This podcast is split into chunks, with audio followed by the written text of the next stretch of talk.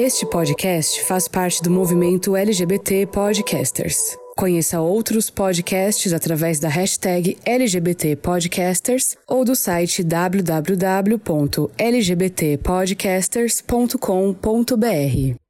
Olá, pessoal. Esse é o episódio 12 do Tubocast. E antes de começar, vamos a alguns recadinhos. Nós temos o, um Apoia-se, que você entra lá no apoia-se barra Tubocast e você pode contribuir com 5, 10, 20 ou quantos, ou mais ou menos, enfim, você que sabe. Você pode ter o direito de acompanhar as nossas transmissões. As nossas transmissões geralmente são as terças ou quartas e à noite. Daí, se você, caso você queira acompanhar, você dá um aviso pra gente que a gente combina certinho. A partir de. Mas é só para quem doa a partir de 20 reais. Nós temos as nossas redes sociais, que você pode seguir o Tubocast em qualquer rede social, só pesquisando Tubocast, arroba Tubocast no Instagram, arroba Tubocast no Twitter, Facebook barra Tubocast, Tubocast gmail.com, caso você queira mandar sugestões de pauta. Nós temos também um grupo no WhatsApp. E além disso, nós fazemos parte da rede LGBT Podcasters, você pode conhecer outros podcasts da rede através do lgbtpodcasters.com.br. Lá você conhece outros podcasts na mesma pegada que o nosso ou mais direcionados ao público LGBT. É só entrar e dar uma olhadinha, é bem legal. Sobre o nosso convidado de hoje, a gente vai conversar com o Eduardo Haas. Ele é doutorando em educação na Universidade do Vale do Rio dos Sinos, a Unicinos, com bolsa CNPq, lá no Rio Grande do Sul. Ele é mestre, bacharel e licenciado em História pela PUC do Rio Grande do Sul, além de ser membro pesquisador do Instituto Histórico e Geográfico do Rio Grande do Sul. E ele também atua como professor do pré-vestibular popular CEUE. Oi, Eduardo. Então, conta pra gente, quem é você na fila do pão? Bom, então antes de, de, dizer oficialmente quem eu sou, eu queria agradecer a ambos pelo convite, por poder estar aqui junto com vocês, pensando, refletindo um pouco nesses uh, tempos enquarentados, né, nesses tempos de fechamento. Agradeço muito pela confiança, enfim, pela, pela parceria e espero que a gente possa pensar, refletir um pouco juntos. Então, agradeço ao Júlio, em especial ao Guto, que, enfim, né, alguém que eu tenho uh, já realizado aí algumas parcerias ao longo desse ano, que tem sido bem produtivo, e que eu também tive o prazer de ler, isso é muito interessante, a gente começa a, a, a ver e a conversar com as pessoas que a gente lê, é muito potente também. Então, quem sou eu na fila do pão, né?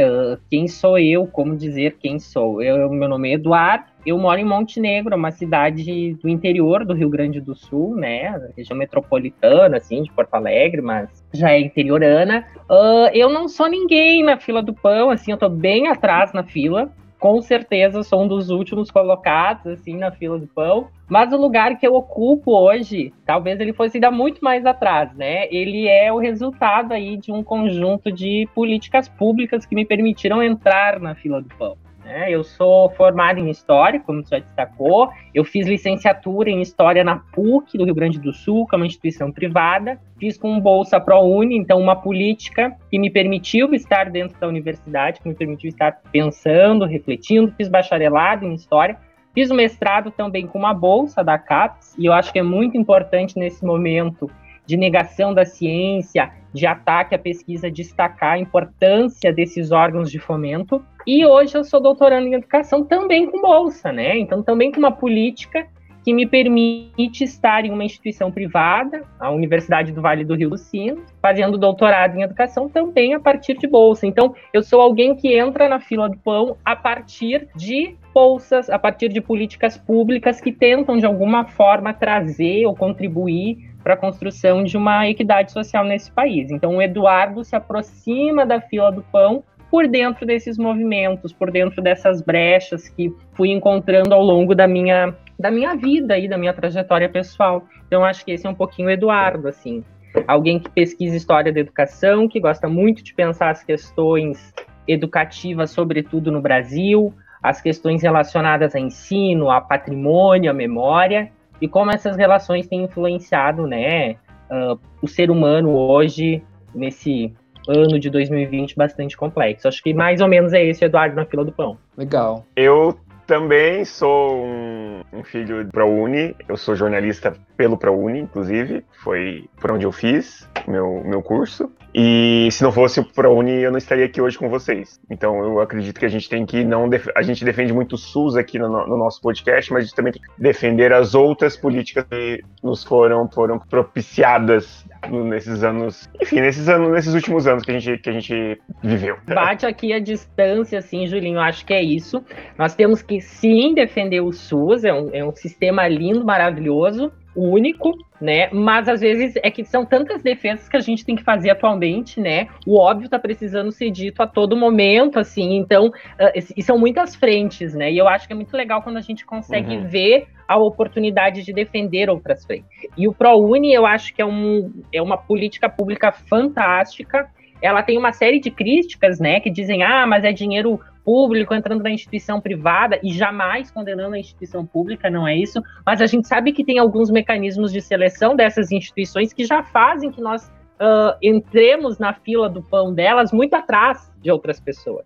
Então, o ProUni ele é um programa lindo justamente por isso, né? Porque ele colocou, né? Eu não sei, qual, eu não, não te conheço, Julinho, não sei qual é a tua a tua realidade, de onde tu vens, e, e não digo isso para fazer entender. Meu pai morreu analfabeto, ele sabia assinar o um nome. Eu jamais entraria em uma instituição superior se não fosse essa política pública. A minha mãe fez até a segunda série, então é, é um salto que nós temos de formação, né, de gerações, talvez. Talvez, se eu tivesse filhos, ou enfim, os filhos dos meus filhos conseguiriam acessar em um contexto dito regular. Então eu defendo sempre ProUni é uma das minhas bandeiras justamente por isso. Porque assim como nós, muitos outros brasileiros e brasileiras adentraram, né? E aí eu gosto de pensar que pobres, negros, não binários estão entrando na instituição privada com bolsa e a gente divide a classe, a gente senta do lado de parte de uma elite que se constitui historicamente nesse país, assim. Então eu acho que a gente rompe sempre e sempre vou defender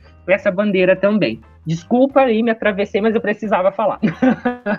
então, eu posso confessar que eu, enquanto pessoa que tem ou tinha, tinha e tem alguns privilégios, inicialmente eu era contra o, o ProUni. Assim, quando eu me lembro quando foi anunciado no jornal, me lembro de estar lendo tal, e eu achei que era, que era uma forma de beneficiar uh, o setor privado. Porém, com o passar dos anos, a, a, a partir do, de conhecer pessoas que se beneficiaram com esse programa e conhecer realidades diferentes da minha, né? Eu já era estudante da USP e tal, e, e eu, eu, vi que a minha posição era uma posição de pessoa privilegiada que não tinha noção e de outras realidades, e mudei a minha posição. Eu acho que, que o ProUni é um, é, é um programa muito importante e que a gente tem que lutar para que ele seja mantido. Né? A gente tem que lutar por uma série de coisas, por sinal, né? Eu, eu ando bem cansado, inclusive, assim. Eu passei, hoje, por exemplo, eu passei o dia inteiro numa reunião sobre saúde e tal, aqui no Conselho de, Municipal de Saúde. Enfim, mas... São muitas frentes, né, Augusto? Mas a gente se encontra nessas frentes, né? Em algum momento elas Sim. se encontram. Eu acho que isso é muito potente, né? Uh, indiferente da bandeira, desde que ela seja uma bandeira progressista humanitária, em que nós possamos em algum momento dar a mão e dizer nós estamos juntos, né? Então, são diferentes frentes, mas onde eu acredito que nós temos sim objetivos muito parecidos, se não os mesmos. E, e, acho que é isso, assim. Se todos nós lutássemos pela mesma causa, talvez outra não teria frente. Então, acho que, e claro, ao mesmo tempo, nós vamos em todas as frentes, assim. Mostra um pouco uh, a possibilidade que a gente tem de abrir esses, esses leques de frente de batalha aí. Sim. Eu ia falar que, né, que você falou dos, dos teus pais. Tipo, a minha mãe, ela não tem o um ensino médio, a minha mãe não tem o um ensino fundamental completo. meu pai só tem o ensino o ensino médio. Uhum. Então, mas já os filhos deles, os eu e os meus irmãos, por exemplo, a minha irmã já tem, minha irmã tem faculdade, eu tô terminando a faculdade. Então, nós uhum. três já tivemos oportunidades que eles não tiveram. Não tiveram. A importância da política pública aí, né? Sim. Enfim, de uma, uma forma Sim, é. de romper aí com algumas questões, né? É, ficou bastante visível agora com, com, esse, com esse governo reacionário que a gente está tendo. Ficou bastante visível como a política influencia na vida do cotidiano, né? E eu, assim... Muito. Brigava com, ba com bastante pessoas, assim, com amigos, pessoas que eu conheço, que, que se posicionavam de uma forma, não quero saber de política, não quero conversar sobre política, mas agora ficou evidente assim, para essas pessoas, inclusive, assim, o meu namorado, inclusive, que não vota várias eleições, eu, e talvez faça é, essas pessoas, né, que estavam se abstendo, é, é, é, compreensível, inclusive, eu acho, assim, é, é, a política institucional não é uma coisa muito fácil de se entender, uhum. né, então é uma coisa, e, e é uma coisa cheia de também é, é, digamos, imagens feias também, né? Então é, é compreensível, só que, né, como, como a gente está vivendo agora, é, talvez para quem é mais novo, principalmente, é, não, se, não, não se via uma outra perspectiva além de um governo progressista, né? Uhum, que era uhum. aquele governo que limita, tinha algumas limitações, mas é, oferecia uma série de coisas para a sociedade. E agora a gente está no meio de um governo que é, que é totalmente antipovo, né? Ele, ele veta o presidente atual veta sistematicamente tudo que, favori, que possa favorecer o povo e, e, e, a diferença ficou bem gritante, né? Então, talvez seja interessante, assim, é, ver como esse momento está servindo de lição também para gente, que a, que a participação é importante, né? Não é... Uhum. Não basta só ter opinião, não basta é, achar, ah, eu acho política uma porcaria e não quero me meter. Não, é, essa posição ela vai ter consequências, né? uhum. né? inclusive na, na vida da própria pessoa que, que tem essa, esse tipo de posição. É, talvez hoje, talvez hoje refletir sobre e, e trazer essa questão para o dia a dia, para os nossos cotidianos, ela transcende até o eu, né? Porque a partir do momento em que nós temos grupos que são sistematicamente atacados e sistematicamente eliminados, e, e onde nós temos uma hierarquização do ser humano, assim, uma coisa absurda, que talvez eu não pensava em ver algumas coisas de forma tão gritante, eu acho que pensar sobre política se torna uma forma também de tentar romper, assim, de tentar entender. Porque eu acho que se não entender um pouco também dessas, dessas concepções, assim, a gente acaba às vezes ficando um pouco limitado no sentido de, de não ter as ferramentas para conseguir criticar e operar na produção de conhecimento a partir disso, né? Então acho que sim, falar sobre é muito importante, discutir sobre é muito importante e nesse momento, por mais que a gente às vezes não goste de política, ela está entranhada, né, nos nossos cotidianos, assim. Então acho que uh, é um momento muito delicado, mas que a gente eu acho que é um momento de articulação, assim, apesar de tudo, é um momento de articulação, que essa articulação seja positiva, então, né? Sim. É, e com a pandemia, a, a questão da política ficou mais evidente, né? Como, como as, as desigualdades é, são, uma, são uma coisa é, presente na história do Brasil. Uhum. E, e, que, enfim, e que a gente tem que falar de, dessas políticas, né? Eu ia fazer uma, eu ia comentar com você, justamente, que a gente se conheceu na rede Covid-19, né? Que, que é uma rede, para quem está ouvindo, né, saber, é uma rede que tem como objetivo é informar, é, fazer um trabalho de, de informação é, qualificada, né, sobre a questão da Covid e, que, e a gente tá, e você organizou, né, aquele aquele trabalho que era sete males, histórias das doenças, Exatamente. epidemias e pandemias no Brasil. E aí eu uhum. queria saber assim de você que que como que foi esse trabalho, o que que te trouxe? Como o Augusto comentou, então nós nos conhecemos a partir da rede análise Covid, né, que que é uma rede aí de cientistas, pesquisadores voluntários que têm pensado a Covid a partir de diferentes frentes, né? Seja na saúde, uh, seja nas ciências humanas, enfim.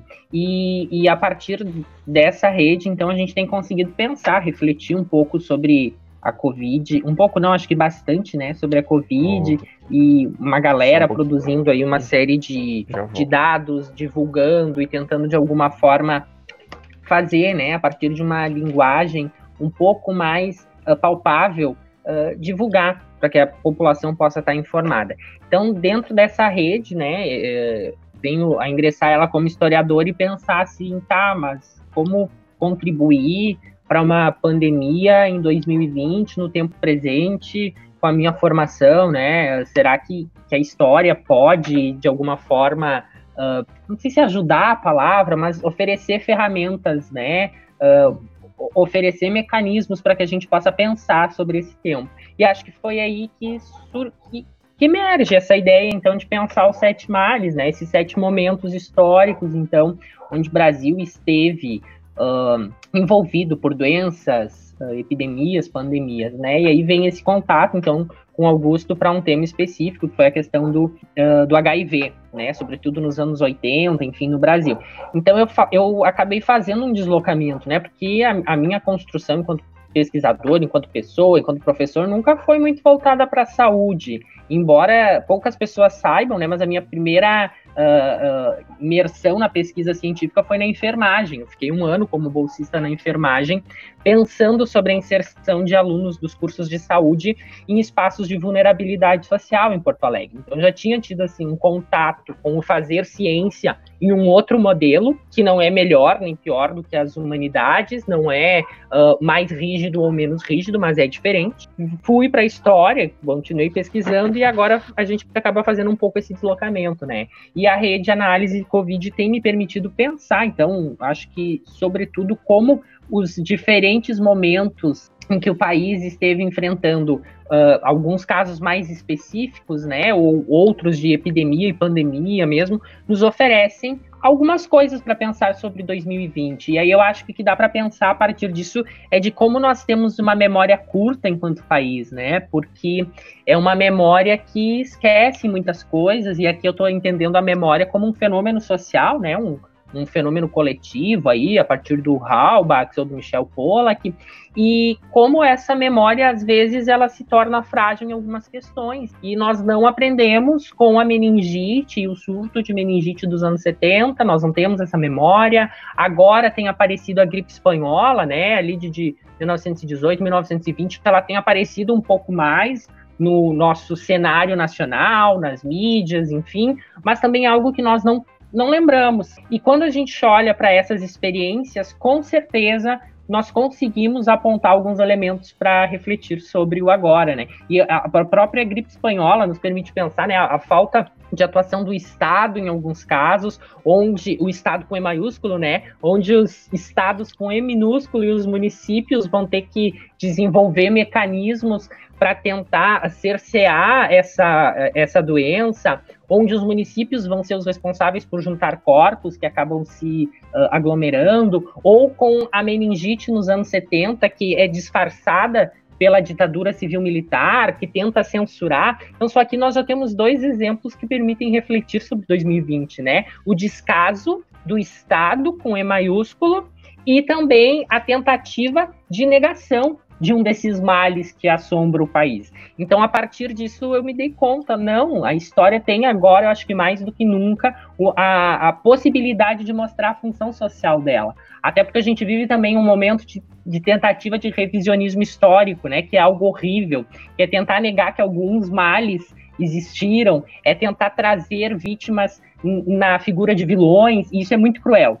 Então eu acho que a, a nossa atual conjuntura é horrível, ela é muito complexa, mas está permitindo que a gente se articule e pense assim. Óbvio que eu preferia não estar passando por esse momento. Os números são cada vez piores e mais devastadores no país, mas ao mesmo tempo nós estamos encontrando, né, eu acho que na ausência aí do Estado, mecanismos ou formas de se uh, relacionar e tentar enfrentar. Então, a rede análise Covid, esse trabalho pensando os sete males, eu acho que foram uma forma de entender a função social da história também, pensando especificamente no caso das doenças e da saúde, né? Legal. É, é assim, lembrando assim, o Júlio sabe, eu desde o primeiro episódio desse podcast, eu trouxe a, que, a questão da, das outras epidemias, né? Falando tanto do HIV, mas falando também da gripe espanhola várias vezes e, e tentando não é justamente é não não usar a história como como vamos aprender com a história, mas é uma forma de refletir sobre o presente a partir da história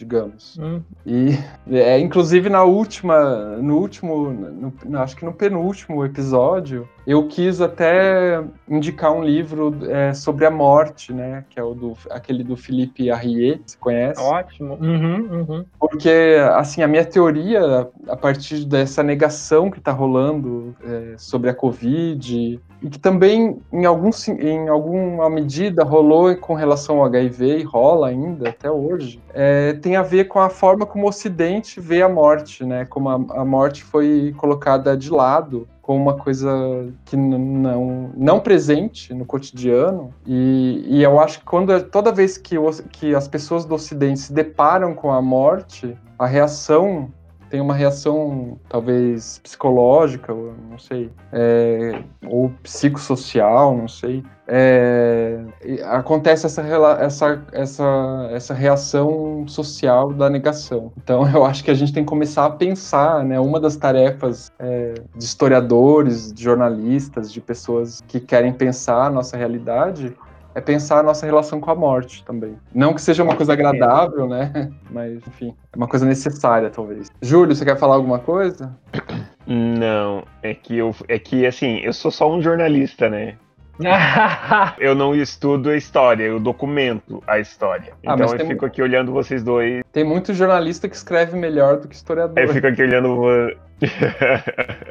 É, inclusive, os historiadores têm um pouquinho de raiva até, de ressentimento. De ranço, talvez, né? De ranço desses, desses jornalistas que escrevem super bem e acabam trazendo temas da história para né, a sociedade e tal. Às vezes o campo, né, fica naquela questão tão intelectualizada, tão academicista, e eu acho que a própria Covid tem nos mostrado que a importância da ciência se inserir na sociedade, né? Para além de nomes técnicos, para além de. Eu não estou de forma nenhuma, eu acho que é muito importante destacar isso, né? Negando a ciência ou negando o modelo de produção científico. Não, não é isso. Isso é super importante, né? Não vamos entrar na onda negacionista de forma alguma. Mas é dizer que às vezes, se não muitas vezes, a forma como as reflexões e os resultados são apresentados, eles são seletivos e eles não estão dados para todos. Né? Então, uhum. eu acho que a Covid e aí a rede análise também, mais uma vez, eu fico pensando,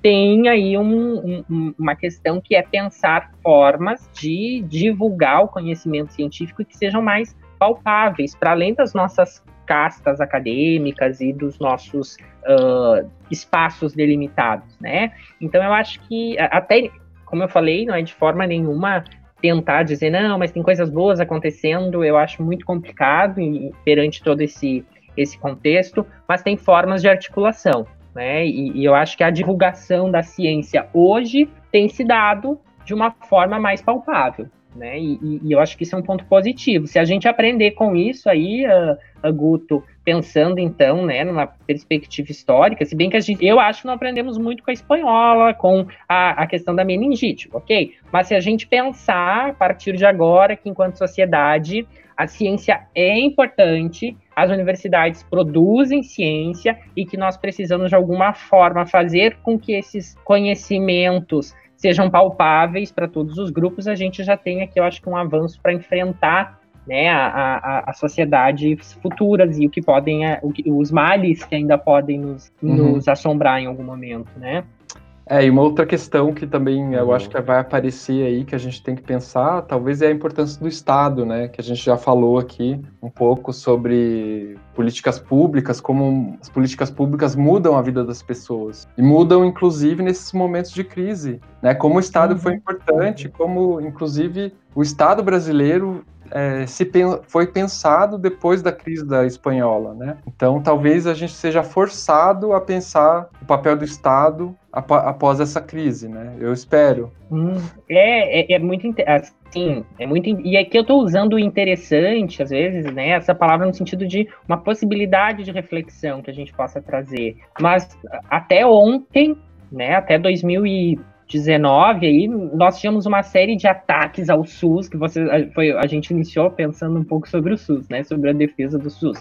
Privatiza o SUS, privatiza a mãe de todo mundo, vende, sabe? A, a gente vem num movimento, numa ideia desse neoliberalismo exagerado e gritante de privatizar até a nossa vida, assim, é uma coisa muito louca, assim, né? No sentido de. E o SUS é um dos espaços, eu acho, que mais ataques sofreu fria, me parece que agora isso tem mudado um pouco, embora a gente esteja aí privatizando água em alguns lugares, né? Uh, o SUS tem se mostrado como um sistema fundamental do enfrentamento e combate a Covid. Então, assim, a importância do Estado a partir do SUS. Ok, nós não temos ministro uh, da saúde, nós não temos ministro da educação, a gente está com alguns problemas, né, uh, nesse Estado brasileiro, que, que me parece ser um Estado bastante uh, complicado nesse momento atual, mas algumas políticas desse Estado que são herança de outros governos que têm se mantido a muito custo têm mostrado sua importância. Eu acho que o SUS é uma delas. Então,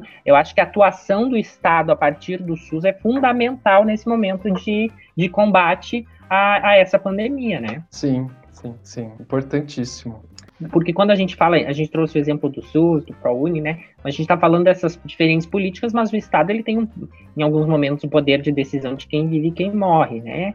E aí a gente tem alguns problemas pensando no Brasil 2020, com o governo neofascista, não sei nem se pode falar essas coisas, mas uh, aí nós podemos ter extermínios sistematizados. Pode, né? Então, pode depois eu vou ser, vou, né, ainda vou, vou ser acusado, sei lá, eu de que de, então, assim, de comunista, por exemplo, né, que é um, é um termo muito interessante, quando a gente está, assim, com algum medo, alguma coisa, a gente encontra esse mal escondido em uma gaveta, que é o comunismo no Brasil. É, então, daqui a pouco vai ser essa... A, é, para esse governo é comunismo e, e, ser viado, né? Você usa máscara. Mas é, é que, o, é que comunismo é, é, muito fácil ser comunista e muito fácil ser viado, né? Sim. Comunista é só é, tu, por exemplo, não querer que as pessoas morram. É, ter, ter, não ser psicopata, você acaba sendo comunista nesse governo. E e eu fico pensando se todo mundo que usa máscara realmente é viado, né? Então, assim, gente, se proliferou, né? Se multiplicou, assim, porque o que eu tenho visto de homem de máscara, olha. Que milagre, então... né? Ah, é, milagre. É, são, só, são, só são bobagens, né? Pessoal, só para explicando para o pessoal que está ouvindo, gente, é, hoje o foi hoje, né, gente? Hoje, eu acho que foi, gente. É porque é difícil de acompanhar, né, Augusto? É, é, é muita coisa, é muita pérola, é, é, muita maldade, né? Foi hoje, hoje, ah, provavelmente hoje, o presidente, né, disse que quem usa, fez uma gracinha com quem usa máscara é viado. E a gente tá achando isso ótimo, na verdade. Se for todo,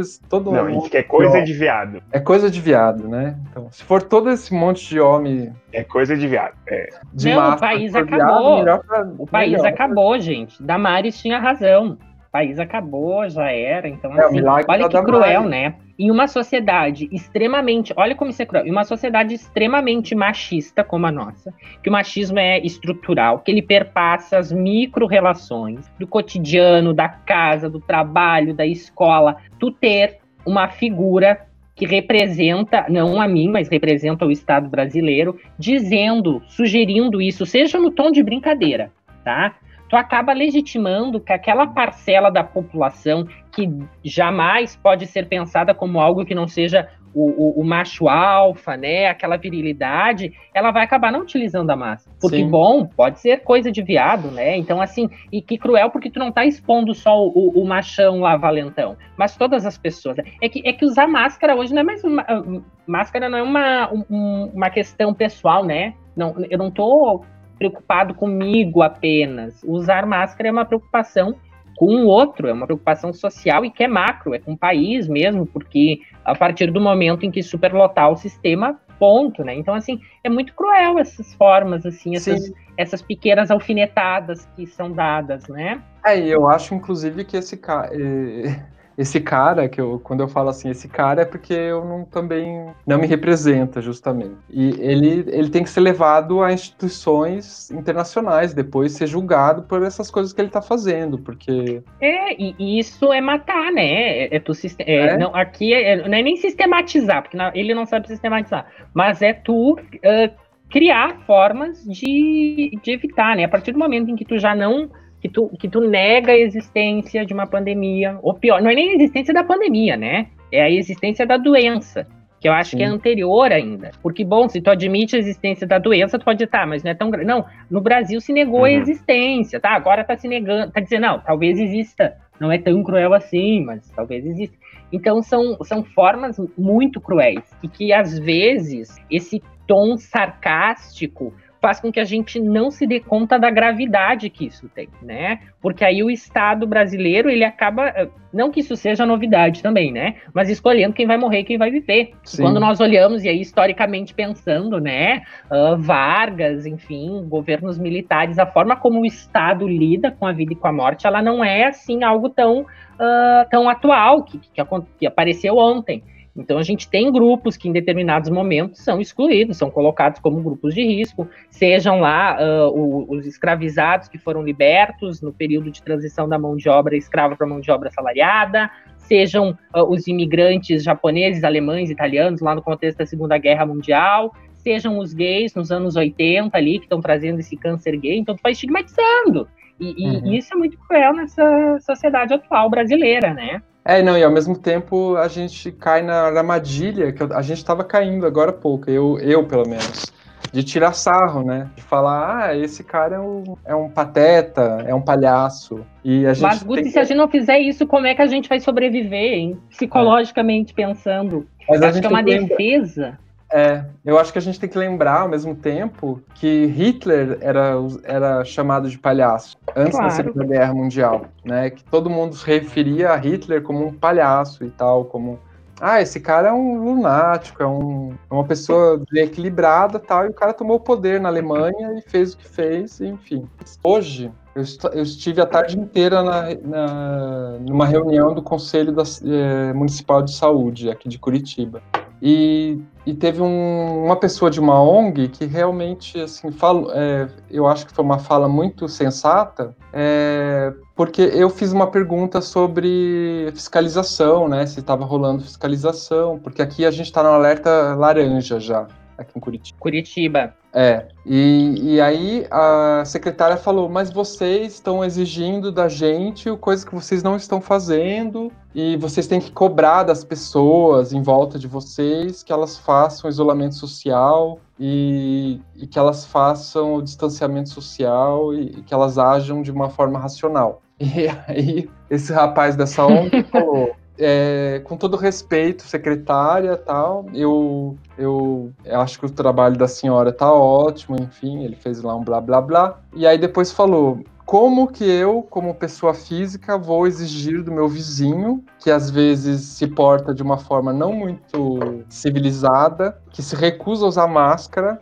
a é, que ele vou exigir que ele use, né? Como eu, que sou um um simples cidadão, não sou engenheiro. é, é, como que eu posso obrigá-lo a usar máscara? E se não é o poder público?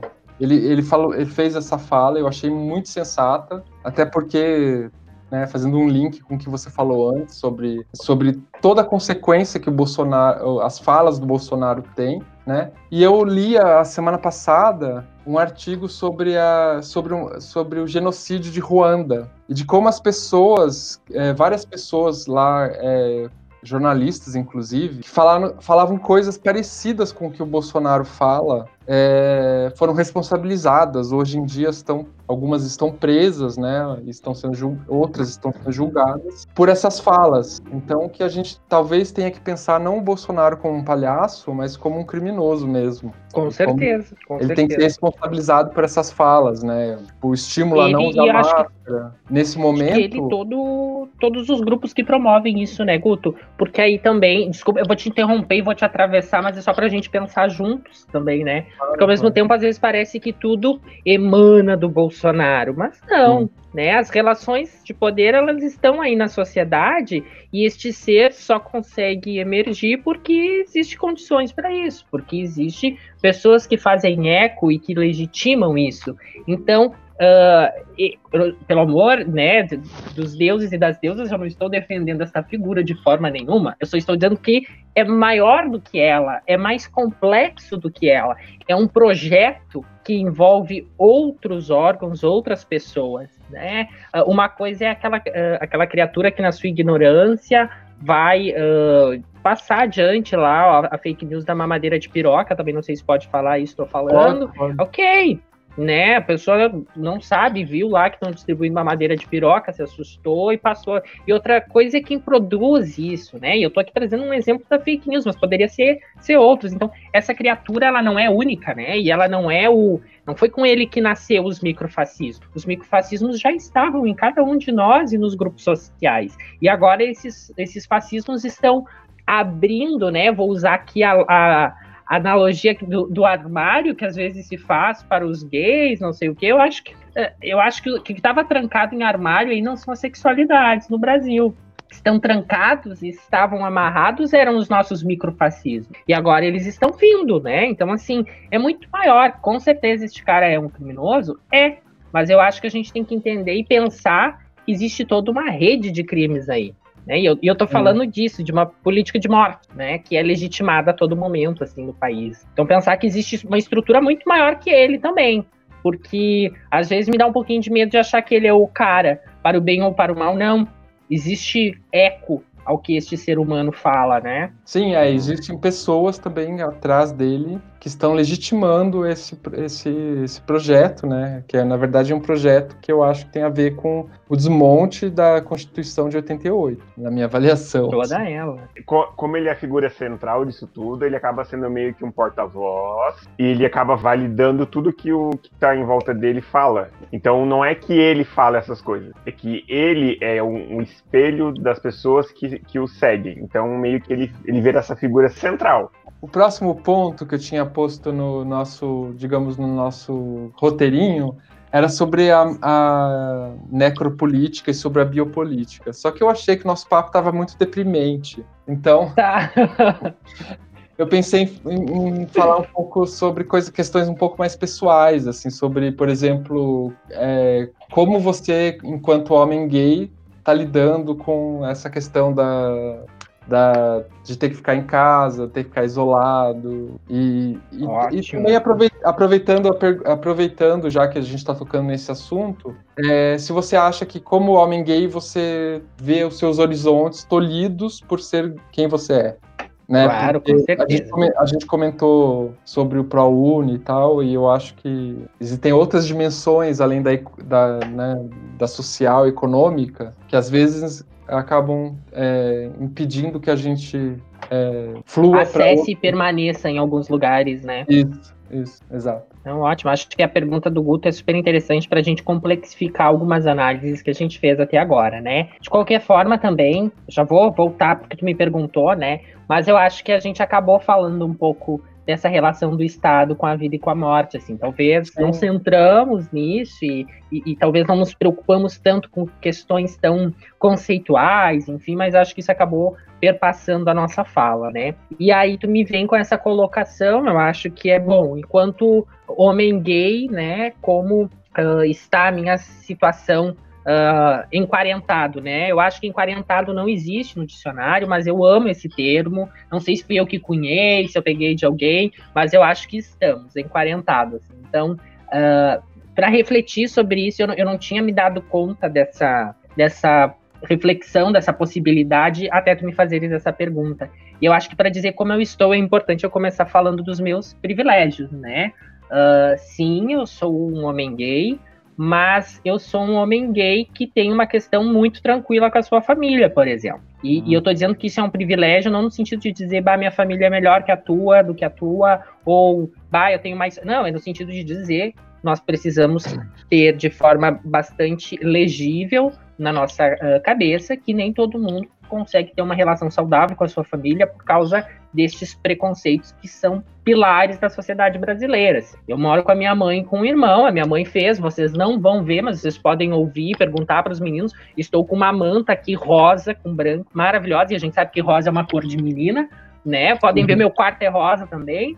Né? Então, assim, tô, tô fazendo essa brincadeira tão simplista, né? Porque nós temos aí também, né, nesse discurso do Estado, que o menino veste azul e a menina veste rosa. Então, isso tá, tá no nosso cotidiano. Mas eu sou uma pessoa que isso é muito tranquilo na minha família. Então, eu, eu, eu sou um homem gay que tá com a mãe, que sai para ir no mercado, que sai para ir na farmácia, que sai para ir, sei lá, eu comprar alguma coisa, voltar e que tem uma relação super tranquila, entendeu? Mas agora a tua pergunta me faz pensar, né? Nós estamos falando aí de, de por exemplo, né, as, as mulheres que estão sofrendo uh, violência doméstica e, e números que, que, aumentaram muito neste momento, né?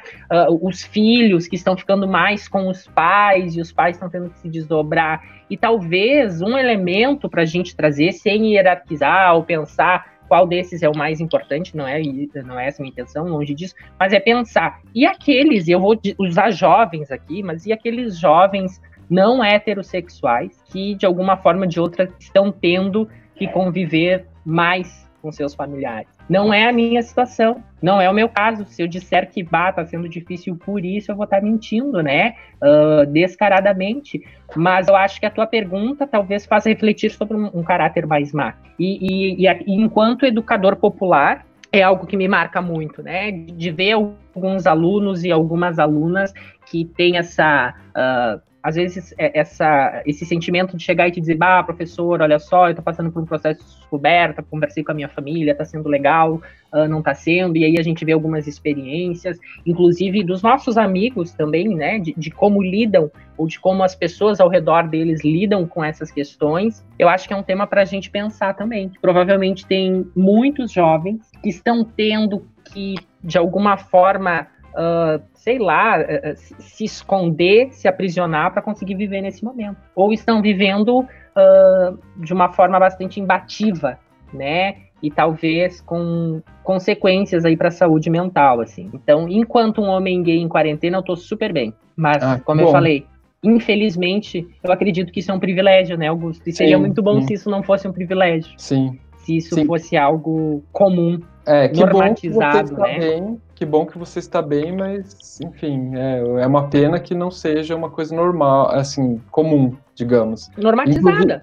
É, inclusive, a minha pergunta nasce desse incômodo de ter percebido, é, é, ao, ao, contrário da minha realidade, que, que eu já moro sozinho, enfim, é, muitas pessoas gays, né, muitos LGBTs, não só gays, né, é, trans também, alguns bissexuais, têm uma dificuldade muito grande de estar em casa nesse momento. E eu ouvi da boca de algumas pessoas, olha, eu não consigo ficar em casa porque a minha mãe é discurso teocrático o dia inteiro e, enfim, por mais que eu tenha tentado é. dialogar, é difícil, enfim. E foi uma surpresa para mim também. É, porque... a, a, gente não se dá conta do privilégio, talvez, até ter esse momento, assim, né? Porque a minha quarentena tá, tá sendo um enquarentamento, assim, então, tipo, trabalhando horrores, trabalhando muito mais, eu acho que eu trabalhei em toda a minha vida, e, e, e cuidando, enfim, das pessoas ao meu redor, e essas pessoas cuidando de mim,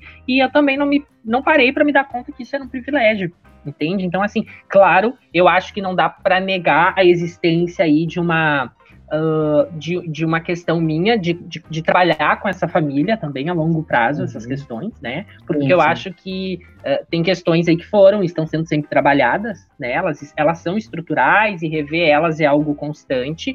Então tem esse caráter que eu acho que não dá para ser uh, tirado de cena. Então tem aí uma questão de, de, de, educar, e educar aqui no sentido de pensar junto, de refletir, de discutir sobre, mas ao mesmo tempo isso é um privilégio. E, e que triste, né? Eu, eu, digo que é um privilégio e não é no sentido de me sentir melhor, é no sentido até de dizer, olha, quisera eu que isso fosse tido como normatizado, né? Que todas as Sim. pessoas estivessem tranquilas.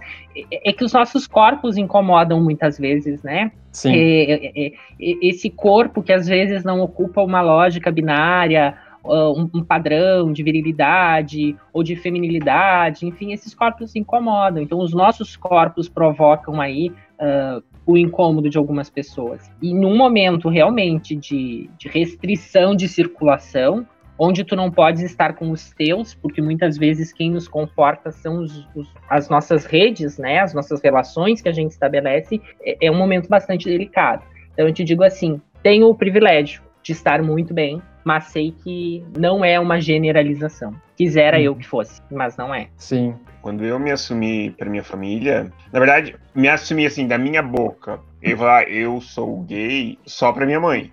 Mas, mas foi de boa. Ela falou que ah, sabia já. Que básico que toda mãe sabe, né? Enfim. Mas eu sei que todo mundo na minha família sabe, porque eu nunca, nunca, nunca precisei falar abertamente que eu era. Que eu era não, né? Porque eu não deixei de ser, eu sou.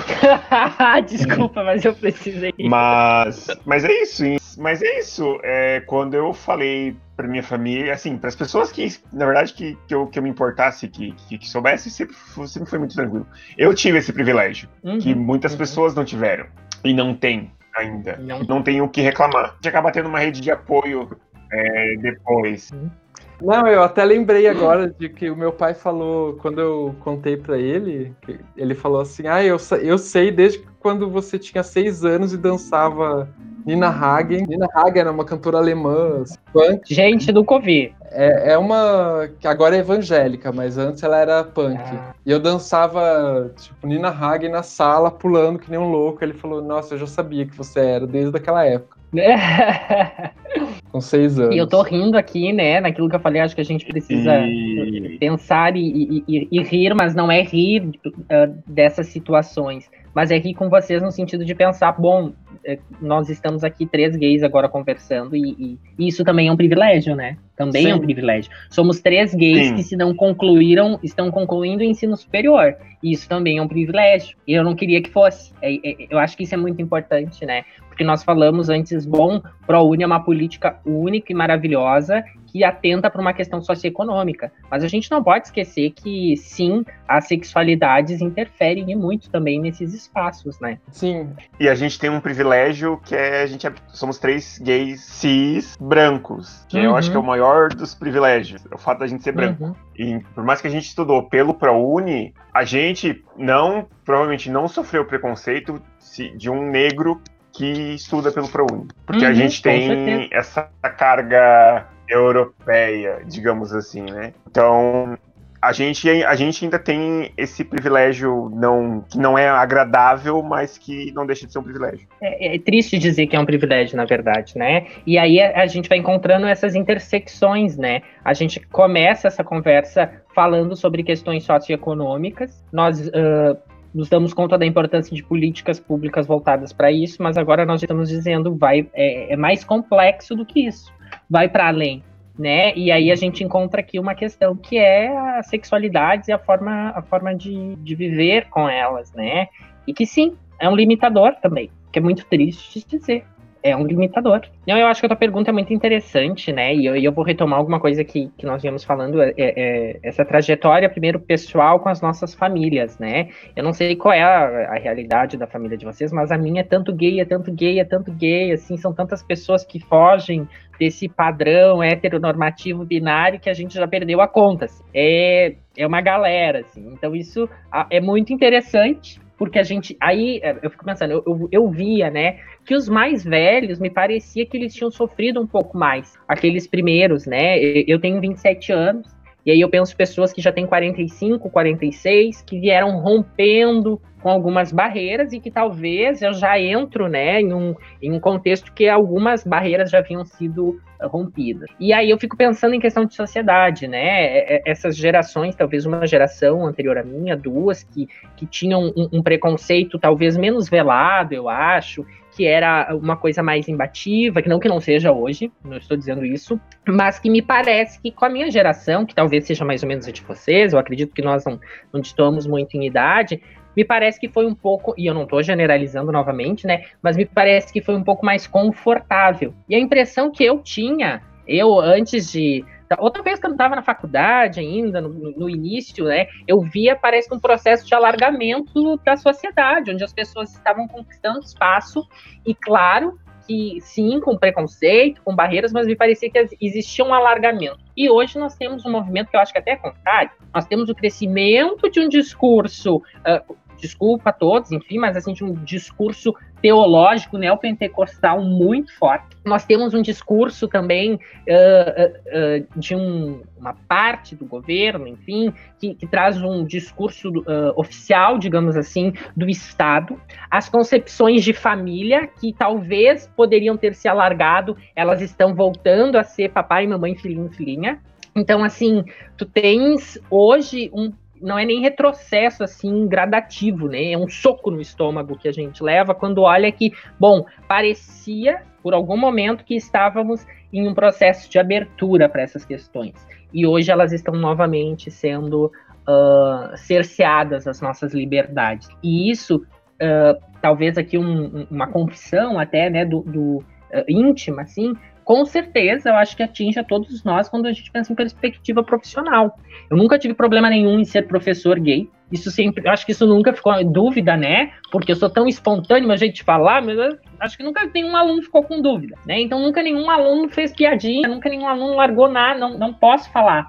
Mas muitos, e aí eu tô pensando professores e professoras, mas poderiam ser outras profissões, têm sérios problemas em lidar com isso. Ainda mais quando nós somos formadores de opinião, pensando professores e professoras. E eu não tô falando formador de opinião no sentido de pegar o sujeito e dar uma opinião para ele acreditar. Não, é no sentido de despertar os seus críticos para que essa pessoa possa refletir. E, e, aí a gente acaba, às vezes, se tornando bode expiatório também, né? Uhum. Então, eu, eu, em algum momento, achei que nós estávamos vivendo um processo de abertura, onde essas coisas elas seriam uh, mais fáceis de lidar. E isso a gente pode perceber, por exemplo, no aumento do número de pesquisas sobre uh, as questões uh, LGBT, a, as questões trazendo aí perspectivas na perspectiva queer, por exemplo, eu não domino, enfim, não são campos que eu trabalho, mas a gente vê uma produção científica relativamente, não vou dizer grande assim, mas com um número de, de produções aí, de pessoas refletindo sobre isso bastante significativa,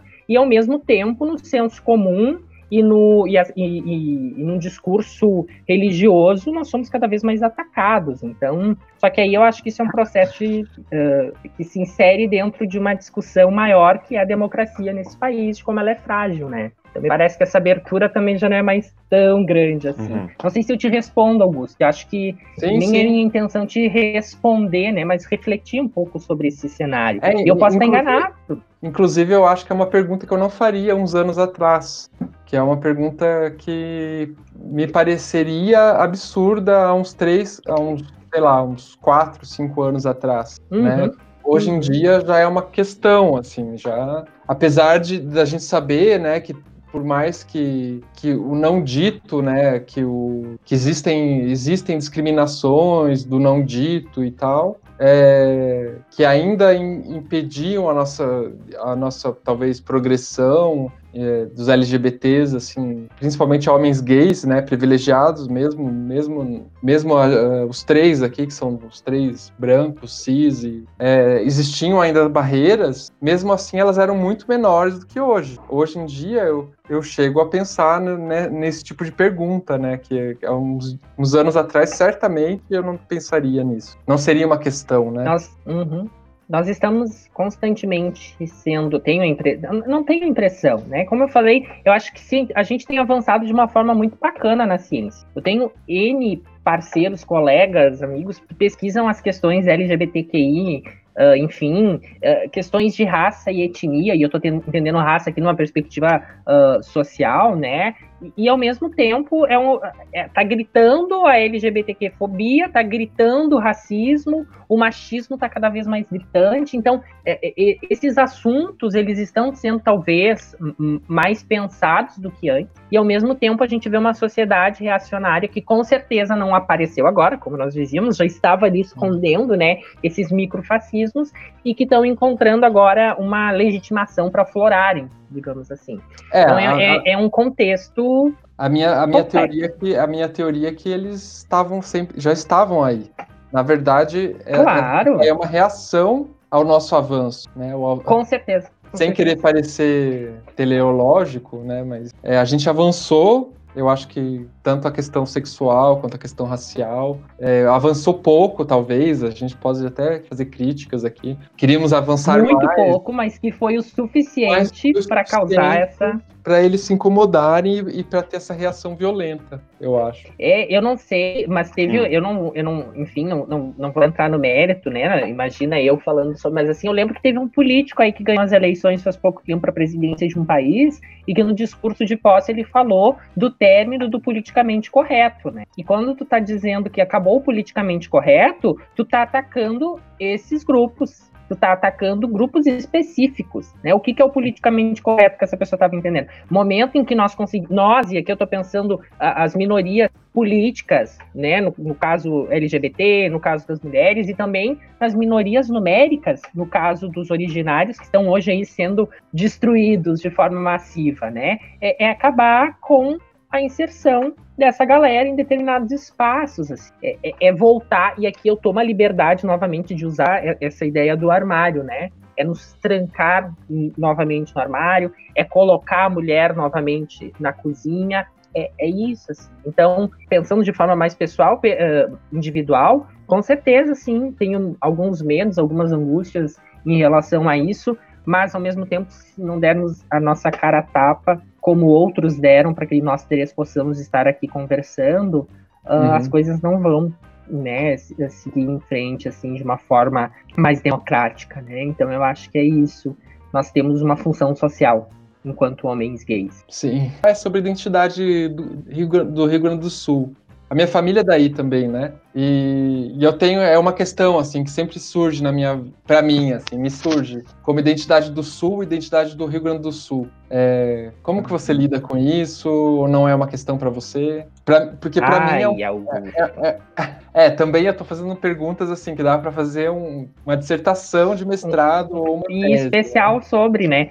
Tá, mas vamos estar juntos, né? Primeiro, meu Deus, primeiro que nessa coisa de, de sotaque e tal, eu já comentei uma vez com o Augusto que é, é, é ele falando assim, porque é uma mistura, né? Em alguns momentos tu percebe algumas, alguns elementos ali, né? Que não são. Uh, não são só uh, Curitiba, tem outras coisas aqui, né? Tem a família no Rio Grande do Sul, tu pega algumas coisas ali. Então, olha como é forte, né? Que pelo sotaque, por essa, esse, essa forma de falar, a gente já encontra essas nuances, né? Eu sou, sou rio-grandense, sou gaúcho, enfim, né? Nascido no, no estado do, do Rio Grande do Sul. E, e realmente, assim, um dos. Uh, não, embora eu trabalhe né, com discussões relacionadas à história, memória, identidade, o Rio Grande do Sul em si não é um dos meus objetos, mas então uh, um dos meus temas, né? Mas é, é, algo que a gente pode pensar enquanto profissionais das humanidades aqui, né? Eu acho que todos os estados brasileiros e o próprio Brasil em si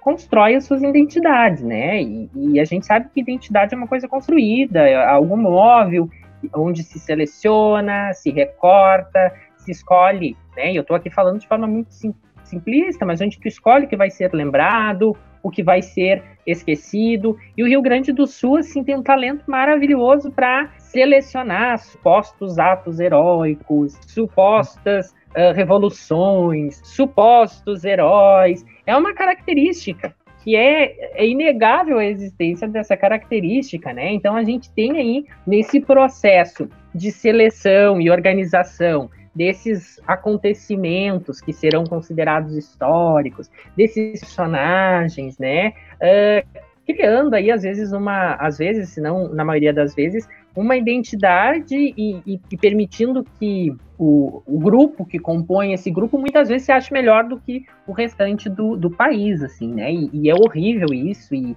quando a gente começa a se dar conta da, da gravidade disso, causa um, um incômodo e um certo estranhamento. Mas eu acho que estranhar isso, para mim, já é muito legal. Né? O problema seria se, se isso estivesse normatizado para mim. Então, o Rio uhum. Grande do Sul, e aí eu não sei, eu teria que ver os outros como funciona isso, tem essa característica né, de ao mesmo tempo se ver nacional, mas de, de tentar de alguma forma uh, centrar no regional, no particular, e aí a gente tem a criação de supostas revoluções, como a Revolução Farroupilha, né, que acredito eu nada mais foi do que uma, uma das revoltas regenciais, sim, que talvez durou mais tempo, mas tem um caráter revolucionário, né, uh, como um dos exemplos né? A, a, ideia, como também a gente tem aqui, a, a, partir da política de migração de italianos e de alemães, também a gente tem alguns furos, porque, embora o gaúcho às vezes tenha essa ideia de, de superioridade, vocês me corrijam se estiver errado,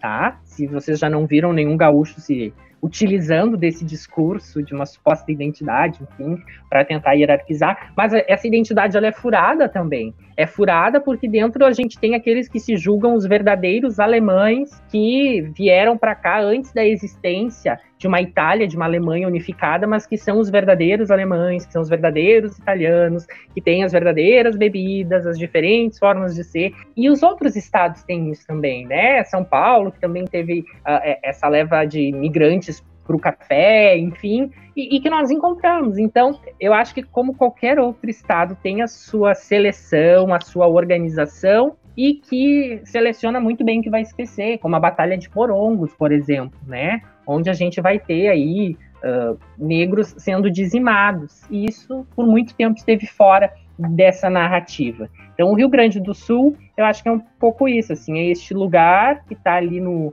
não apenas no sul do país, mas que está bem no Cone Sul, né?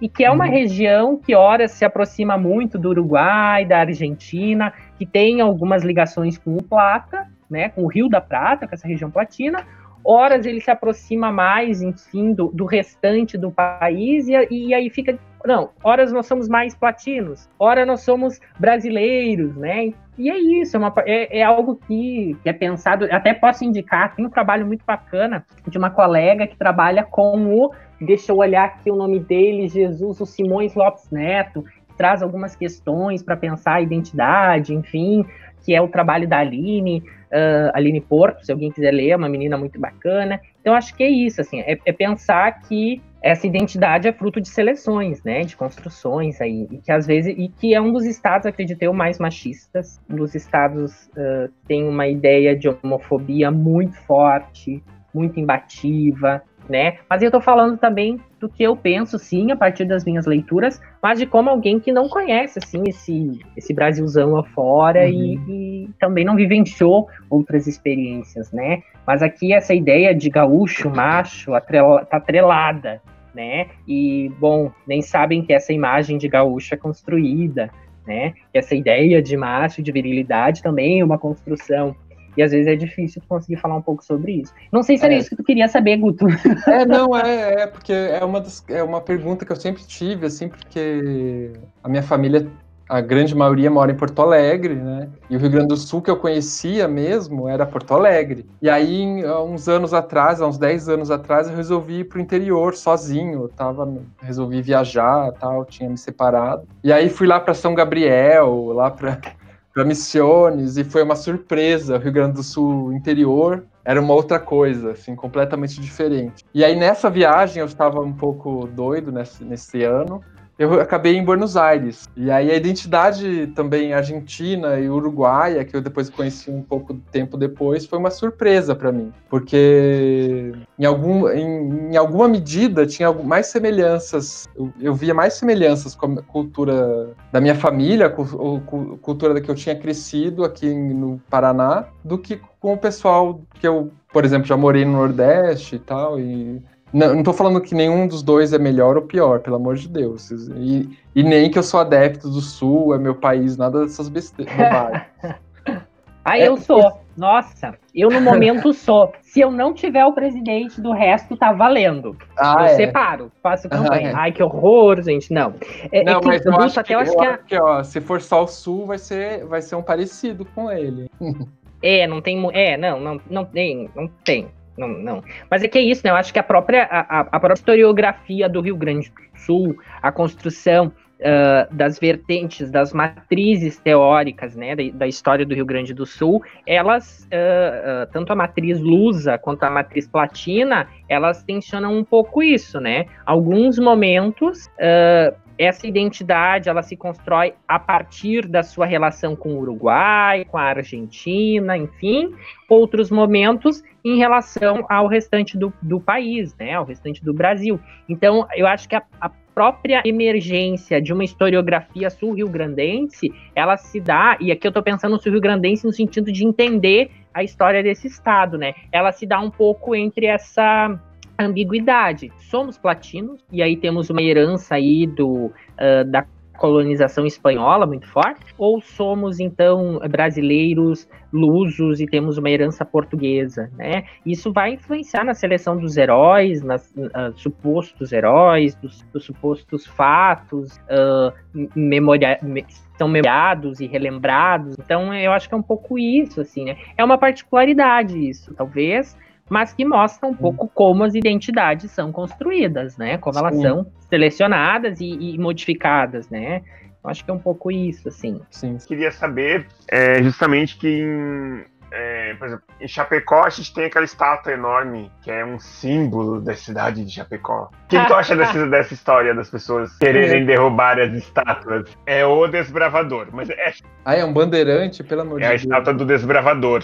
Antes do, do Eduardo falar qualquer coisa, eu posso dizer que eu sou a favor de derrubar porque eu acho que derrubar também é fazer história. Eu imagino que essa pergunta audaciosa de vocês, ela vai muito em relação a uma discussão que nós estamos, que está borbulhando, né, ultimamente, que é, nós estamos observando um, uma movimentação, eu não, eu não vou dizer mundial, né, eu acho que, não sei se seria tanto, mas aí um, um movimento internacional, posso dizer, não sei. No ocidente, de... pelo menos, eu acho. Pode ser, né, então tá. Então ocidental, pode ser?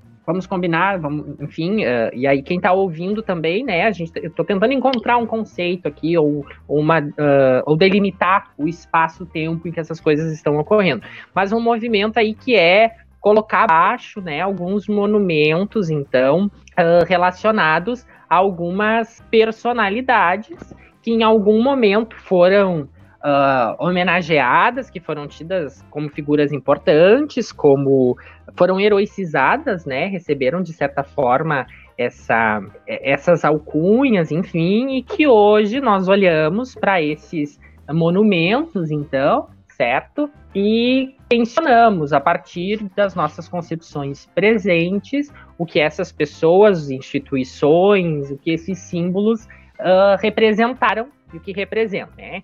E bom, e aí eu acho que qualquer uh, resposta que eu der à, à pergunta, eu vou uh, talvez entrar em atrito, né, com algum grupo, porque é, tem um, uma frente, digamos assim, que diz não, vamos colocar abaixo, não nos representam, uma frente que diz não, não vamos colocar abaixo. Então, para mim responder isso, eu preciso uh, refletir acerca de como eu entendo a memória. Né? Eu acho que a memória é um fenômeno super complexo que pode ser pensado a partir de diferentes perspectivas, seja histórica, seja sociológica, seja filosófica. E um filósofo que eu gosto muito para pensar a memória é o Paul Ricoeur. O Paul Ricoeur vai para a memória, enfim, a relação entre a passagem da memória para a história a partir do que ele chama de operação historiográfica, influenciado também por outros autores, mas que vai dizer que a memória não é a história, mas existe uma passagem dela a partir de um método rigoroso, enfim, para a construção da história. E essa memória, na perspectiva desse filósofo, então, ela não é apenas o que nós lembramos. A memória ela é composta por lembranças e esquecimento. E é na relação dessas lembranças e desses esquecimentos que a memória vai uh, emergir, então, enquanto um fenômeno na perspectiva dele. Então, considerando o Paul Ricoeur nessa perspectiva filosófica, e aí eu poderia trazer outros autores de outras, uh, de outras vertentes, né? O Pola, que é um autor super bacana, mas ele traz uma vertente uhum. epistêmica um pouco diferente, né? O, ha o Halbach, então só para não misturar todos eles, vou pegar talvez o, o Paul Ricoeur.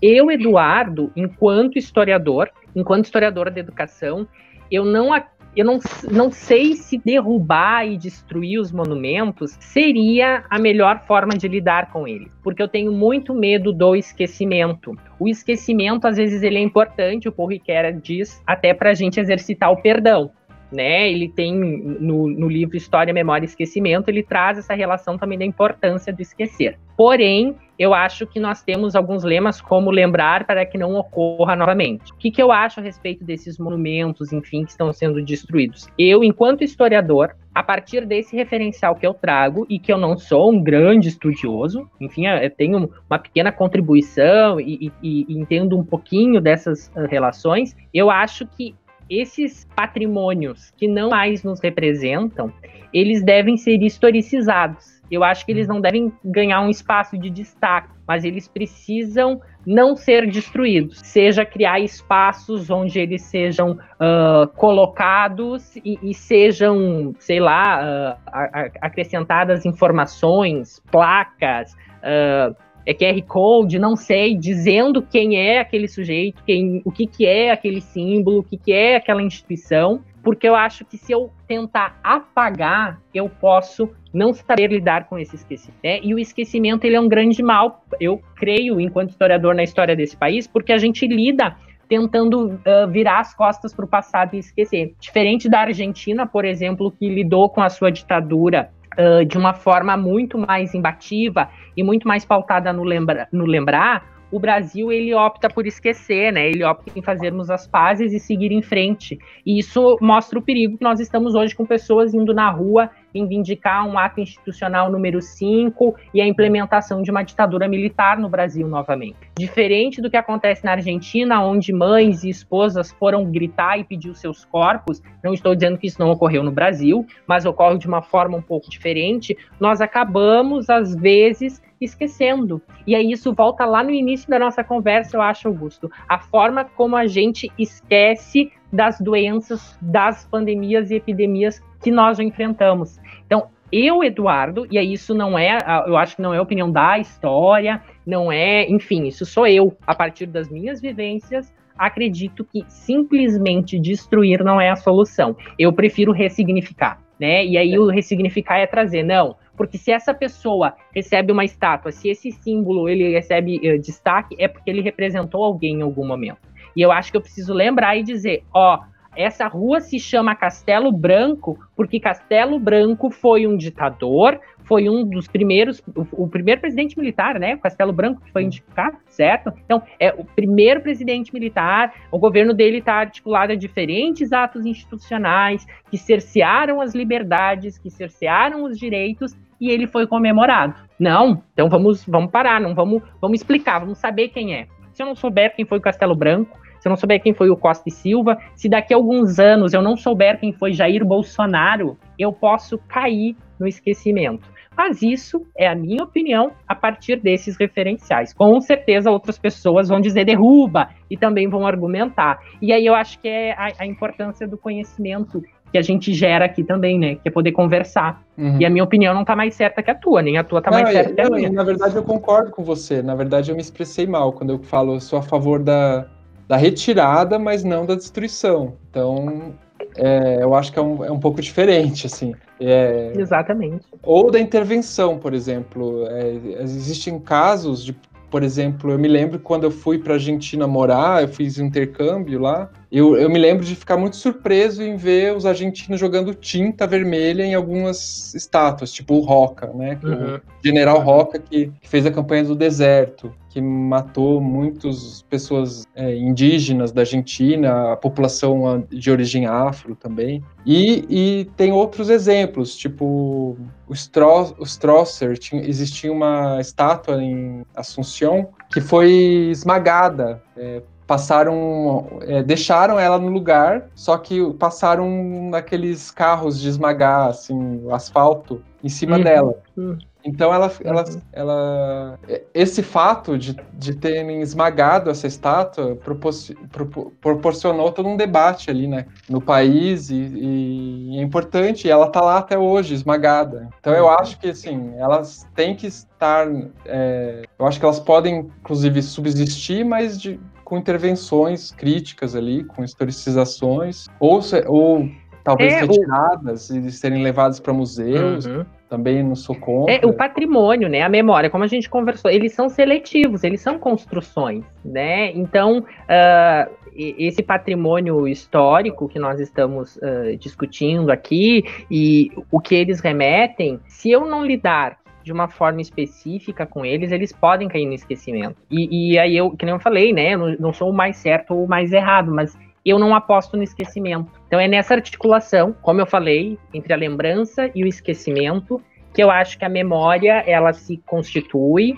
e eu ainda acho que lembrar é mais do que nunca uma ferramenta para lidar com os tempos que vivemos. Assim como eu acho que lembrar sobre os males, e aí utilizando males aqui para pensar essas doenças que nós já enfrentamos, também os governos uh, autoritários e ditatoriais que nós enfrentamos. O Brasil, no início aqui da nossa conversa, o Augusto e o Julinho me informaram que eu poderia indicar alguma coisa. E eu vou aproveitar essa fala para indicar algo que é um livro que eu indico para todo mundo. E aí as pessoas dizem, Eduardo, tu ganha. Não, até poderia chegar a autora, né? Ela poderia ouvir, saber que eu estou divulgando o livro dela para todo mundo, delas, na verdade, que é O Brasil, uma biografia da Lilia Schwartz, da Heloísa é, para mim é um dos livros mais interessantes que eu li nos últimos tempos. E elas falam um pouco no final, já fechando ali o 2014, 15, como a democracia nesse país ela é sempre muito falha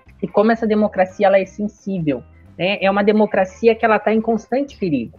E eu acho que a memória nos ajuda a lidar com a democracia. Então acredito nisso que se nós lembrarmos, se nós tivermos inclusive políticas de memória, que nos permitam refletir sobre o que já aconteceu. Não é fazer previsão de futuro, não é isso, né? Mas é saber lidar com o presente. Eu acho que se soubéssemos lidar uh, ou lembrássemos o que foi o ato institucional número 5, se lembrássemos o número de mortos e feridos que a ditadura militar deixou, nós não estaríamos. Nós não, porque eu não tô mas uma parcela de nós, enquanto sociedade, não estaria na rua reivindicando isso, né? Então, é, é, claro, e aí se a pessoa lembra e ela vai pra rua pedir isso, é porque, me desculpa, ela é desumana, ela é mau caráter, ela é sem vergonha mesmo.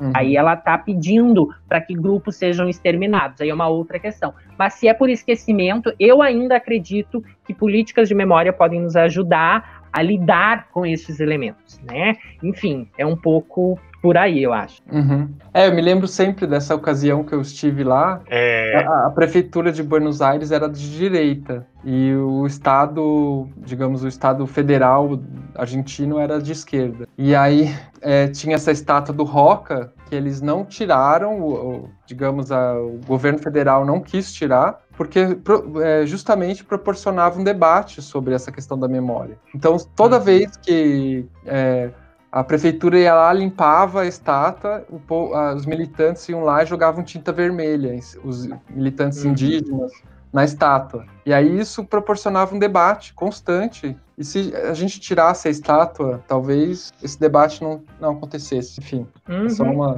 um comentário. É, o Edu falou de, de, de, que o Brasil costuma esquecer, né? Eles preferem uhum. é, as fases e seguir em frente. A gente pode tomar como exemplo é, a Alemanha, que eu acho que tem o, o pior passado, pior passado que, que tem, que foi o nazismo.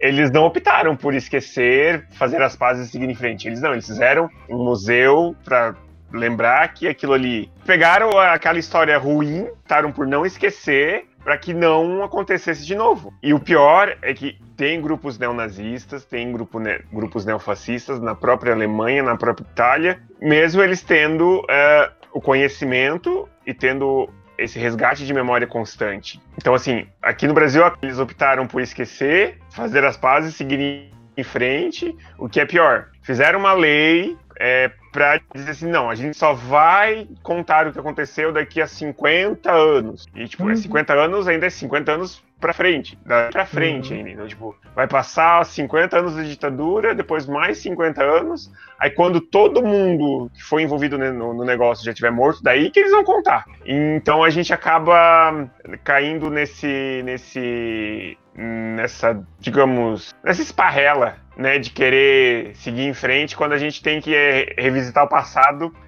é, é, lim, não, não, digo limpar o passado, mas é, revisitar o passado para tentar não repetir no futuro, como a gente está vendo que as pessoas querem repetir. Eu ia te fazer uma pergunta bem assim para sair desse papo tão sério, perguntar qual é a tua diva, predile... diva.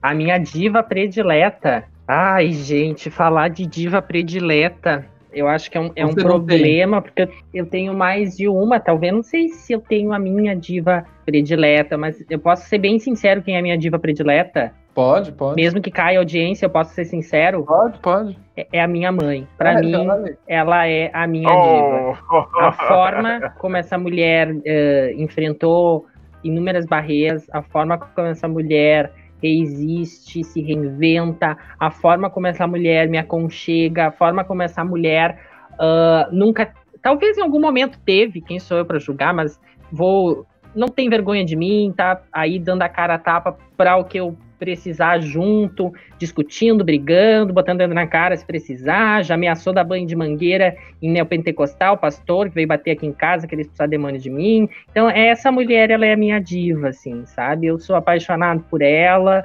e, e, claro, tenho divas artísticas, mas essa, ela não é atriz, ela não é cantora, ela não é uma grande cientista, embora eu respeite imensamente cantoras, artistas científicas, ela é mais uma mulher comum. Né? Ela é mais uma mulher, mãe, que foi esposa e que está aí, né, uh, uh, junto, carregando algumas questões comigo, então ela é a minha diva. E se eu for apelar para as questões artísticas, eu tenho duas, né, uma atriz e uma cantora. A atriz seria Fernanda Montenegro e a minha cantora diva é Elza Soares. Então é um pouco por aí que eu vou. Ou Betânia, não sei, é melhor não, né?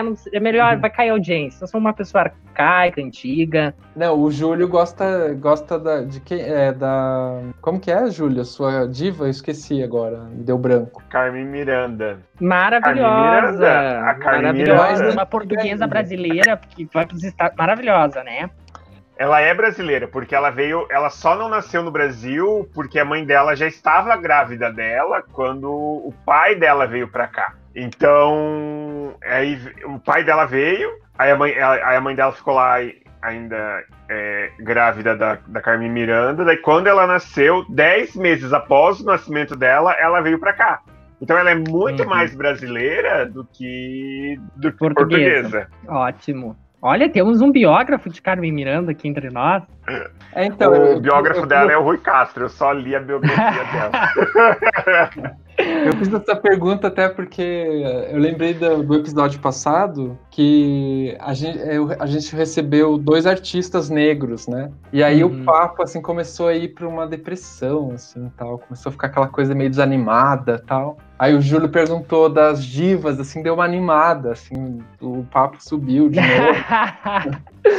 Mas é isso, né? A, a, essas divas, elas são super importantes e, enfim. E hoje nós temos divas, por exemplo, como o Pablo Vittar, que, claro, Sim. eu acho que tem toda uma apropriação do mercado, né, que se utiliza da imagem. Eu não tô julgando a Pablo, gente, pelo amor de Deus. Eu tô dizendo que o mercado é complicado, entendeu? Que o mercado Sim. se apropria de tudo, que o neoliberalismo é podre. Eu tô dizendo isso, eu não tô falando da Pablo. Tô dizendo que ter ela hoje como uma diva é resistência. É, é, é, é, forma de viver, é poder olhar e pensar. É possível. Então, whisky louco que essa mesma sociedade fascistona que a gente está vivendo aqui no dia 8 de 2020 é aquela também que tem a Pablo Vittar como diva. Sim. Então é muito complexo, gente, não dá para simplificar, né? Sempre que eu, que eu ouço alguém dizendo que sabe tudo, que tem certeza de alguma coisa, que sabe explicar determinado, eu fico com o pé um pouco para trás, porque eu acho que o contemporâneo ele, ele é muito complexo e a gente só consegue analisar virando de cabeça para baixo, colocando a lupa mais perto, aproximando, afastando, conversando com outras pessoas.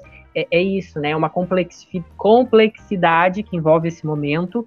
E sim, uh, ter divas é muito importante. Eu digo a, a, a, trago a Elza Soares também, porque é uma mulher negra que enfrentou uma barra muito grande e eu sou apaixonado também pelas canções dela. Legal. É, falando em Elza Soares, eu li a biografia do Garrincha. Olha e só. a bichinha sofreu na mão do Garrincha, ela sofreu na mão da imprensa, ela venceu muita coisa, ela ela enfrentou muita coisa por causa daquele homem, chegou linda e bela aos 90 e vai, se Deus quiser, chegar aos 100 e vai Eu longe. acho que vai aos 200. Ela é maravilhosa, belíssima, entendeu? Ela é, ela já dizia, gente, que 70 anos 80, eu acho que ela cantava que a carne mais barata do mercado é a carne negra, gente. Essa mulher, Sim. agora ela tem música falando eu vou ligar Uh, ela foi, foi, questão de vestibular, enfim, questão dela falando da violência contra a mulher. Uh, ela tem muitas questões. Ela tem dizendo, ela tem uma canção que ela diz Exu nas escolas. Olha a potência de pensar isso, né? Um estado que se diz laico, que coloca ensino religioso no currículo escolar, que tem uma bancada evangélica, nós temos uma cantora negra dizendo Exu nas escolas. Isso é muito importante. Então, acho Sim. que ela é uma forma de resistência também. Legal. Então, aproveitando a indicação do, do Eduardo, eu vou indicar também já o meu, a minha indicação, porque aí já emenda. A minha indicação de hoje é um podcast que chama História em Quarentena. Não sei se você conhece. Não, é um não conheço. bem interessante, que cada semana eles discutem temas diferentes. Então, recomendo bastante. Assim, eu andei escutando essa semana, não é, não, ainda não escutei todas as, todos os episódios, mas é um podcast muito interessante para quem gosta de história. E como eu falei da Argentina, eu vou indicar o livro que eu estou lendo também, que se chama As Feras, do escritor é, argentino chamado Roberto Ar, é, A-R-L-T, que é pouco conhecido no Brasil, mas que o Jorge Luiz Borges falava que era o maior narrador argentino de todos os tempos. E esse livro que eu estou lendo é um livro de contos, assim, e, e ele tem um, um, um, conto especial que me impressionou bastante, que se chama A Lua Negra, que ele descreve uma situação de pânico, assim, de um, algo, algo está acontecendo diferente e, e a sociedade inteira começa a reagir a este algo, né?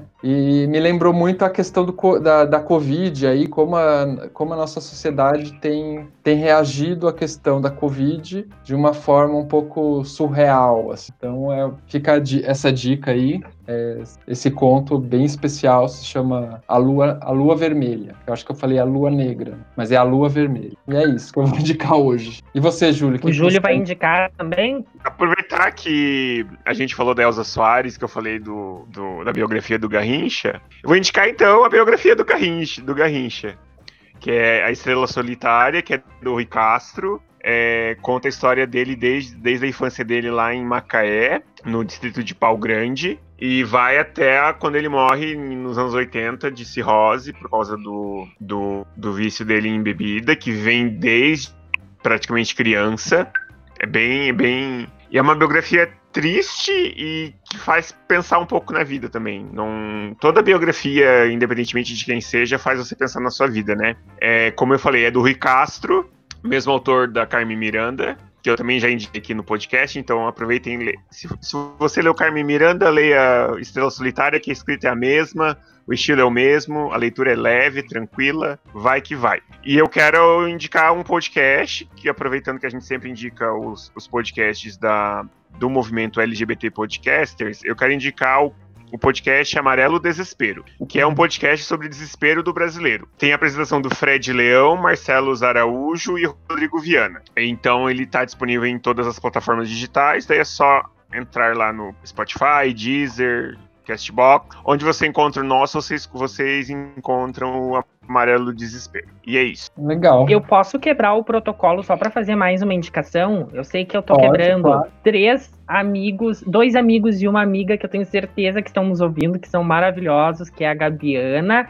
o Ricardo e o Lucas, que são historiadores e historiadora também, que eu sei que vão estar acompanhando aqui e, e, pensando um pouco conosco, enfim, que são pessoas que eu amo muito. E eu quero, já que tá, vocês estão indicando mais que um, eu também vou indicar, né? Vou reivindicar meu direito de indicar mais um. Então eu quero indicar uma, é uma obra, na verdade, também é um livro, né? Mas é uma peça, O Rinoceronte, do Eugênio Ionesco, que é, uma, acho que uma peça maravilhosa, né, para a gente pensar um pouquinho uh, esses momentos de quarentena, né? Eu, eu terminei de ler essa peça por indicação de um amigo, enfim, que é o Bruno, tem um laboratório escola de teatro e artes de uma forma geral em Canoas. A gente fez uma leitura dirigida dessa peça e ela é maravilhosa para a gente entender um pouquinho, né? Uh, no caso da peça ali, uma crítica ao pós Segunda Guerra Mundial, enfim, ao nazismo e também tentar traçar alguns paralelos com o que nós vivemos hoje no Brasil. Então, é, é, furando esse, esse protocolo, mas que eu agradeço esses três amigos, ao Lucas, ao Ricardo, à Gabiana, e que indico ainda a obra Rinoceronte. Então, que eu acho que é uma leitura muito válida para esse momento de quarentena. Muito legal. Eu já li, eu já li essa, essa peça, muito interessante. Eu li numa época que eu estava apaixonado pelo Beckett. Aí, aí, no artigo do, que falava sobre o Beckett, eles falavam dessa obra e eu fui atrás e fui ler também. E é bem legal, bem interessante. Ela também. é ótima, né? O processo de metamorfose humano ali é algo uh, fantástico. Bem legal, bem interessante. Se você, você vai gostar desse livro que eu indiquei também, porque tem essa coisa meio surreal, assim, meio do absurdo, enfim.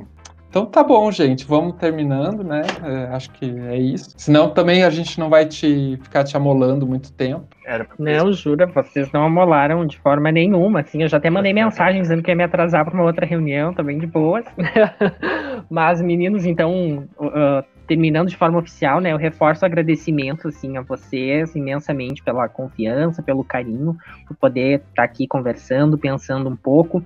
Espero que possa contribuir de alguma forma para quem está ouvindo, mas com certeza eu acho que os ensaios e as reflexões que nós fizemos aqui para mim foram muito mais úteis que eu posso uh, poderia imaginar e acho que a gente constrói juntos formas de pensar sobre esse momento, né? Que é um momento pesado, que é um momento delicado, mas eu acho que é um momento, como eu falei já em algum momento dessa fala, Uh, é um momento onde nós conseguimos articular as nossas redes. E hoje, uh, de uma forma talvez um pouco mais estreita, essa rede a, a, nossa que se aproxima, assim, e é isso. Em um momento como esse, eu acredito nas redes. Então, uh, se eu pudesse deixar para quem está ouvindo só né, um recadinho primeiro seria use máscara, use álcool gel, a, coronavírus existe, a pandemia é real, seria o meu primeiro recado. E o segundo, uh, vamos tentar lidar com as coisas de uma forma mais humana, pensar de uma forma um pouco mais democrática, né? E tentar aprender então com as experiências. Mais uma vez, não é dizer que a história vai prever o futuro, não, jamais, não é isso. Mas tentar aprender um pouquinho aí com o que a história tem nos mostrado para não ficar cometendo os mesmos erros. Né? Tem um ditado bem simplório, assim, bem bagaceiro, assim, bem comum, que diz que errar uma vez é humano e errar de novo é burrice, né? No caso do Brasil, uhum. a gente fica insistindo na burrice constantemente, né? E quando eu vejo alguém pedindo ditadura já, ato institucional número 3, eu só posso pensar, bom, aqui não é erro, aqui é burrice. Então, seria isso. Não vamos ser burros, e aqui o burro, eu estou dizendo essas pessoas tenebrosas, e vamos sim acreditar, porque o perigo é real e vamos estar enquarentados, mas não desconectados das nossas redes humanas. Legal. Então tá, gente, muito obrigado. Importante, ouvinte, se você puder, por favor, é, entrar lá no Apoia-se, contribuir com a quantidade que você puder, pode ser um real, dois reais, três reais, o preço de uma coxinha, tá? É, já serve mas se você contribuir com de, a partir de 20 reais, você ganha o direito de acompanhar as gravações é, do Tubocast, tá bom? É muito importante para a gente melhorar a qualidade do áudio, melhorar os equipamentos e dar uma melhoradinha na parte da visual também do podcast, tá bom? Então é isso, gente. Espero que vocês tenham gostado e até a semana que vem. Um beijo.